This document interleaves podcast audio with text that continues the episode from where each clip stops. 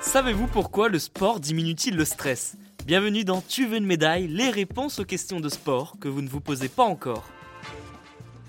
Le travail, la vie de famille, la santé, les tracas du quotidien, parfois on se sent étouffé par la vie, le stress est constamment présent et difficile de s'en échapper, il peut mener à de l'anxiété, des troubles du sommeil et la dépression.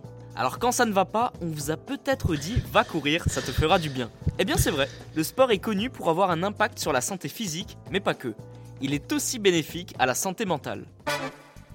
C'est un fait, le sport joue un rôle essentiel dans le bien-être d'une personne. Les effets sont immédiats, souvent après une grosse séance de sport, on se sent bien et de bonne humeur.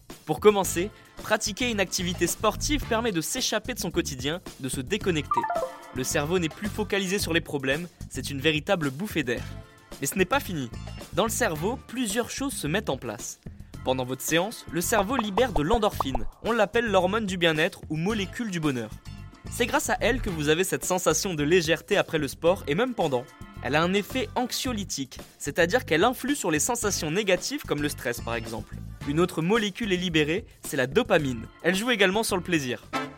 Il est bon de savoir qu'il ne suffit pas de monter 4 étages pour obtenir ce sentiment de bien-être, mais une séance de 20 à 25 minutes peut suffire. Je vous rassure, pas besoin d'aller tout de suite courir un marathon. Mais attention, le sport n'est pas non plus le médicament miracle. Il ne guérit pas tous les maux et ne remplacera pas l'aide médicale en cas de besoin. Et bien voilà, vous savez maintenant pourquoi le sport diminue le stress.